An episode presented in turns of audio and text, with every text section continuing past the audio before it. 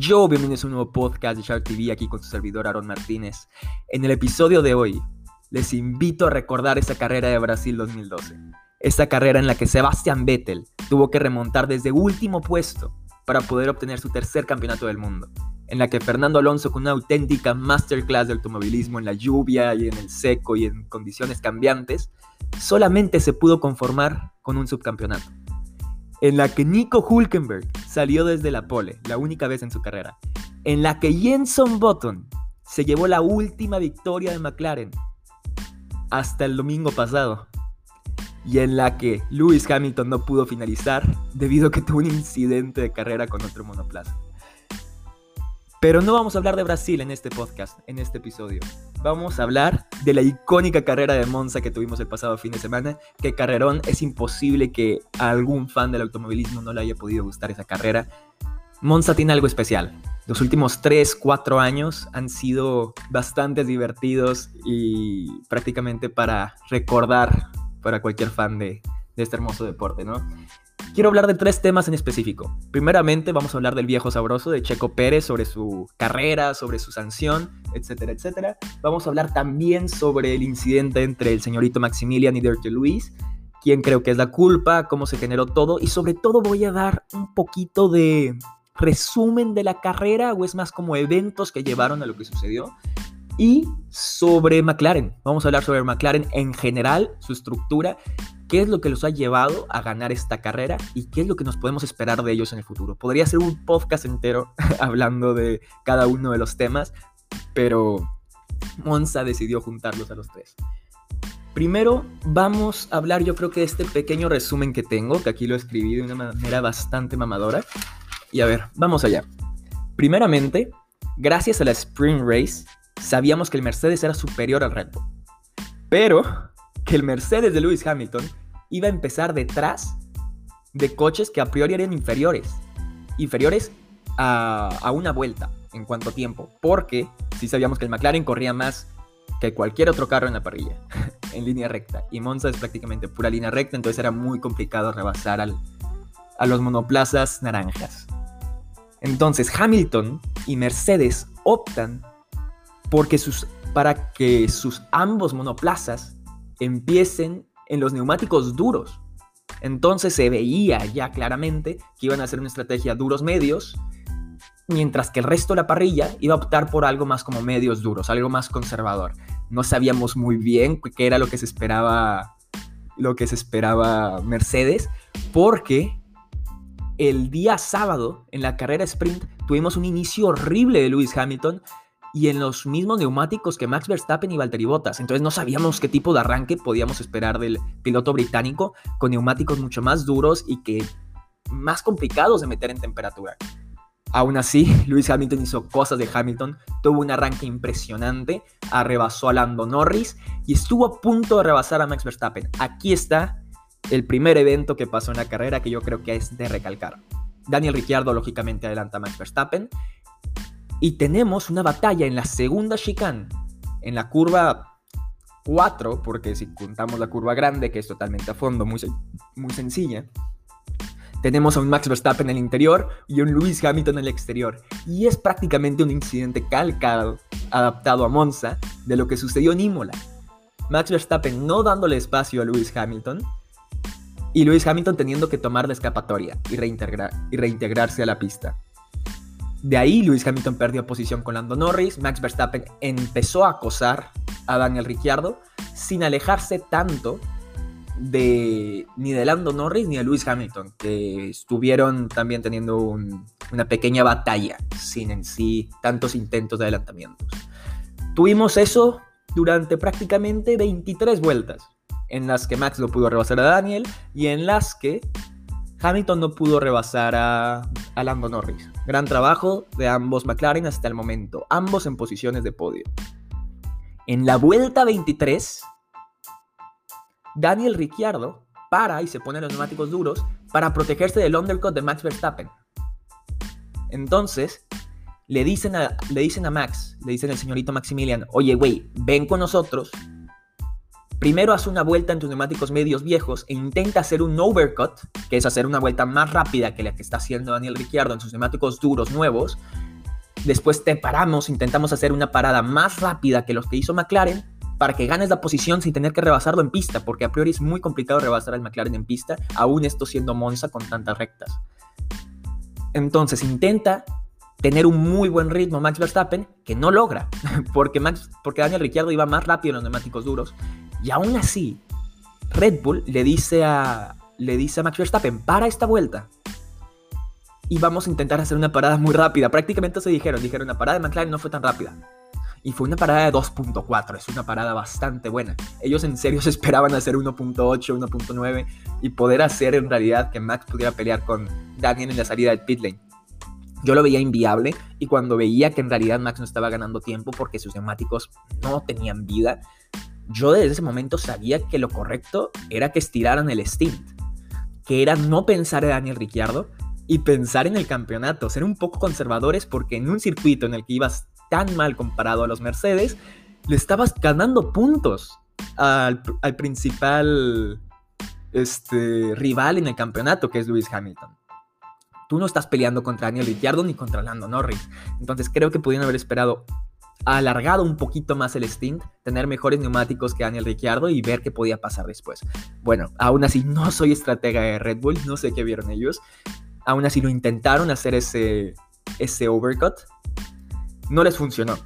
Pero no es que no solo les haya funcionado, sino es que además le hicieron una parada de 11.1 segundos al señorito Maximilian en la vuelta 24.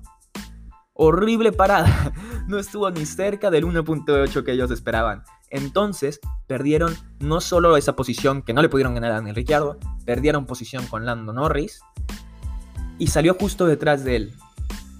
Este, después tuvo muy buen ritmo Max, hizo una vuelta rápida. En la vuelta 25, esperen, esperen, en la vuelta 24, además de que tuvo una, esta, esta parada muy lenta Max Verstappen, Hamilton rebasa a Norris. Entonces absolutamente toda la carrera se le viene encima a Max Verstappen.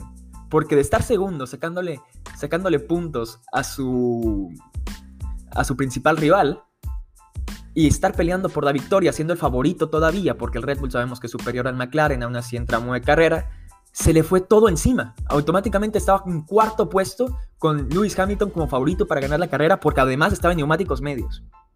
Se iba a poner los neumáticos medios, mejor dicho. En la vuelta 25, Norris para, intentando hacer el undercut a Lewis Hamilton. En la vuelta 26, para Hamilton para protegerse del undercut y ponerse neumáticos medios que iban a ser los más rápidos de toda la parrilla. La parada de Lewis Hamilton dura 4.2 segundos y es una muy mala parada, no tanto como la de Red Bull, lógicamente, pero yo creo que esta es lo que pasó en la vuelta 24 y la 26. Es el destino prácticamente, es el destino que quiere que nosotros veamos una de las mejores temporadas de la historia de la Fórmula 1. Es el destino que quiere que veamos a dos talentos luchar entre ellos, y me refiero a Lewis Hamilton y a Max Verstappen, porque esos 11 segundos de parada, más la vuelta rápida de, Max Verstappen, más el adelantamiento de, de Lewis Hamilton a Lando Norris, donde lo hizo en esa segunda chicane, más la parada lenta de Lewis Hamilton, hizo que en la vuelta 27, no, en la misma vuelta 26, perdón por esto que estoy medio confundido, hice unas pocas anotaciones un poco mierdas, Max Verstappen y Lewis Hamilton se encontraran en la primera chicane es muy complicado rebasar ahí. No veo que haya sido de ninguna manera culpa de Lewis Hamilton. No veo que haya sido de sobremanera culpa de Max Verstappen. ¿Por qué? Porque Max Verstappen nunca fue directo a chocarle a Lewis Hamilton. Max Verstappen intentó tomar lo más a la izquierda que podía para poder evitar tener contacto con Lewis. Lewis hizo lo que debía hacer. Tomó la derecha, le dio parte espacio a, a Max, pero es que en sí la curva se achica demasiado en la salida y es muy complicado rebasar ahí, al menos de que tengas una gran cantidad de tu monoplaza adelante del rival. Y así no fue. Max Verstappen estaba haciendo un adelantamiento brutal porque frenó en neumáticos duros demasiado tarde. Entonces, ¿de quién creo que es la culpa de este choque? Creo que es la culpa de la FIA. Y me van a decir, ¿cómo es de la FIA? La FIA está sentada simplemente diciendo qué hacer y tal. Creo que es culpa de la FIA, porque no aprendieron de Monza 2019 en una carrera de Fórmula 3, en la que con una banana En la parabólica, un güey de 17, 18 años salió volando y, se, y prácticamente hubiera muerto si no hubiera sido por el mismo halo. Ahí todos estuvimos cagados, nadie, nadie supo si iba a sobrevivir o no. Al final salió como si nada, solamente con unos pequeños golpes. Y aún así, deciden poner este tipo de bananas en absolutamente todas las curvas en este circuito. En todas las chicanes hay de estas pequeñas bananas. Y creo que es algo tan estúpido. Porque debe haber otras formas de hacer que los pilotos no, no coman más esa curva. Pero poner esas bananas que solamente si las, si las tocas en un ángulo salgas volando es la manera más insegura de hacer un circuito. Y si no hubiera sido por el halo, en este momento se los digo, Lewis Hamilton estaría muerto. Y es la verdad. Y hay unas escenas escalofriantes, unas imágenes en las que podemos ver cómo el neumático de Max Verstappen toca, sí toca, el casco de Lewis Hamilton en serio es, es bastante sorprendente porque de primeras pensas, ¿sabes? Una curva lenta en la que no debería, haber, no debería pasar nada si chocan los monoplazas, pero estuvo más cerca de lo que en serio creemos de, esto haber sido algo fatal. Deberíamos estar felices de que ambos pilotos salieron bien, sobre todo Hamilton, lo cerca que estuvo de, esto será un evento muy malo que recordaríamos para siempre. De ahí Creo que ya fue algo bastante sencillo para Daniel Ricciardo, controló la carrera, Lando Norris estuvo segundo, sí, estuvo segundo debido al safety car, hay unos cambios de posiciones, Charles Leclerc tuvo, tuvo muy buena suerte, Checo Pérez también porque todavía no había parado. Y entonces, ahora sí vamos a hablar del incidente de Checo Pérez. Checo Pérez intenta el adelantamiento de lo que en la curva 4, el mismo tipo de adelantamiento que intentó hacer Hamilton con Max Verstappen y no le salió porque no tenía espacio en la, vuelta 1. La cosa es que Checo Pérez sí salió adelante de Charles Leclerc y la culpa no es de Checo aquí. No tenía espacio a Checo. Checo toma la escapatoria que debe de tener, sale adelante de Charles Leclerc y él le pregunta a su ingeniero de equipo, bro, le regreso la posición al pinche Ferrari, al pinche Carlos, al pinche Charles, no Carlos y le dice, no, estamos bien por el momento. Tampoco creo que haya sido culpa de su ingeniero de equipo. Creo que la culpa era clara de la FIA otra vez más. Porque eso todos los días de la semana, y no había absolutamente nada que ver, era decirle a Red Bull que le regresara la posición a Checo Pérez. Le tenía que decir. Regrésale la posición a, Charles Leclerc, después inténtalo rebasar otra vez. Exactamente, eso es lo que había que hacer. La cosa es que no le dijeron nada a Red Bull y después de 3, 4 vueltas o incluso más, le deciden dar una sanción de 5 segundos, que es nada que ver y arruinas completamente la carrera de un piloto, además quitando emoción y todo para los fans. Es algo muy estúpido lo que hizo la FIA en esa, en esa decisión. Creo que es una sanción justa, ojo, más no bien manejada. Si Checo Pérez hubiera quedado con esa posición, no lo hubiera regresado como lo hizo, pero hubiera recibido el mensaje de que se lo tenía que regresar a Charles Leclerc, está bien. Dale los 5 segundos, dale 10 segundos, no tengo pedos. La cosa es que no le dijeron ni, ni prácticamente había salido el note del accidente allá arriba en la, en la telemetría de la transmisión y simplemente decidieron joderle la carrera a Checo con esos 5 segundos. Checo se dio un carrerón manteniendo a Botas detrás de él, Botas que venía con un cohete en el culo prácticamente, y, quedó ese carrerón en quinto puesto. Es bastante triste.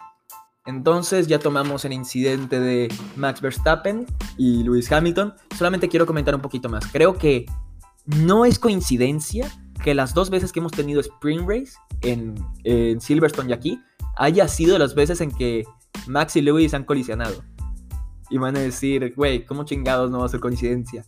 Y les voy a decir mi argumento. Yo creo que la Spring Race les hace saber a ellos quién es el más rápido, naturalmente. Ya sabían en, Silverstone que Max era el que tenía más ritmo de carrera. Entonces Luis fue con todo a intentar rebasarlo en la vuelta en la vuelta 1 y poder ganar la carrera. En esta vuelta 24, Max sabía que Luis era más rápido y que su única oportunidad de no perder puntos ante él era siendo muy agresivo en esa curva 1 también. Entonces creo que eso han sido los los argumentos que yo doy, que creo que en realidad me gustan de la Spring Race, porque si no hubiera habido Spring Race tampoco hubiéramos visto a un Daniel Ricciardo ganando. Eso también estoy bastante convencido. Vamos a hablar finalmente de McLaren un poco rápido, porque no me quiero extender demasiado en este episodio, no quiero hacer un podcast de, episodio de 40 minutos. McLaren, su primera victoria después de nueve años, sin ganar ningún gran premio. La última vez que habían ganado un gran premio, Lewis Hamilton todavía estaba en McLaren. Jenson Button también eran compañeros de equipo. ¿Qué más podemos decir? Tienen una dupla de pilotos bastante buena sobre papel. Daniel Ricciardo no había rendido en toda la temporada y apareció en el momento que más le convenía aparecer, en el momento en que sabíamos que el McLaren iba a ir mejor de todos los circuitos. Ya habían ido muy bien en Austria, ya habían ido muy bien en, otro, en uno que otro circuito pero este sabíamos que se le iba a adaptar como anillo el dedo al McLaren. Ya se les había adaptado tan bien desde el año pasado, que con un monoplaza bastante inferior a este, ya habían competido por, la victoria y que Carlos Sainz lo hubiera ganado prácticamente sin, sin la bandera roja que sucedió en el año pasado. Entonces Daniel apareció, no sé si su estilo de conducción se adaptó muy bien a McLaren en este, en este gran premio o si simplemente todo hizo clic y ya conoció el McLaren, yo creo que es la primera opción. No creo que vayamos a ver a un Daniel Ricciardo ganándole tan seguido a Lando Norris en estas últimas carreras. Creo que este fue un one-off, pero espero, espero estarme equivocando, porque es una pareja de pilotos impresionante lo de Daniel Ricciardo y Lando Norris. Lando Norris es uno de los mejores pilotos de la parrilla esta temporada, y ni siquiera diría ya de esta temporada, diría uno de los mejores pilotos de la parrilla. Muy probablemente solamente por detrás de Max Verstappen y Lewis Hamilton esta temporada y podría estar peleando por el campeonato del mundo si tendría un monoplaza digno de. Daniel Ricciardo, sabemos que tiene casta de campeón, muy bien bajo presión. Tenía a Max Verstappen en su culo durante 23, 24, 25 vueltas y aún así no hizo ningún error. Se llevó la vuelta rápida también el piloto australiano. Fue brillante su carrera, no hay, no hay mucho más que decir.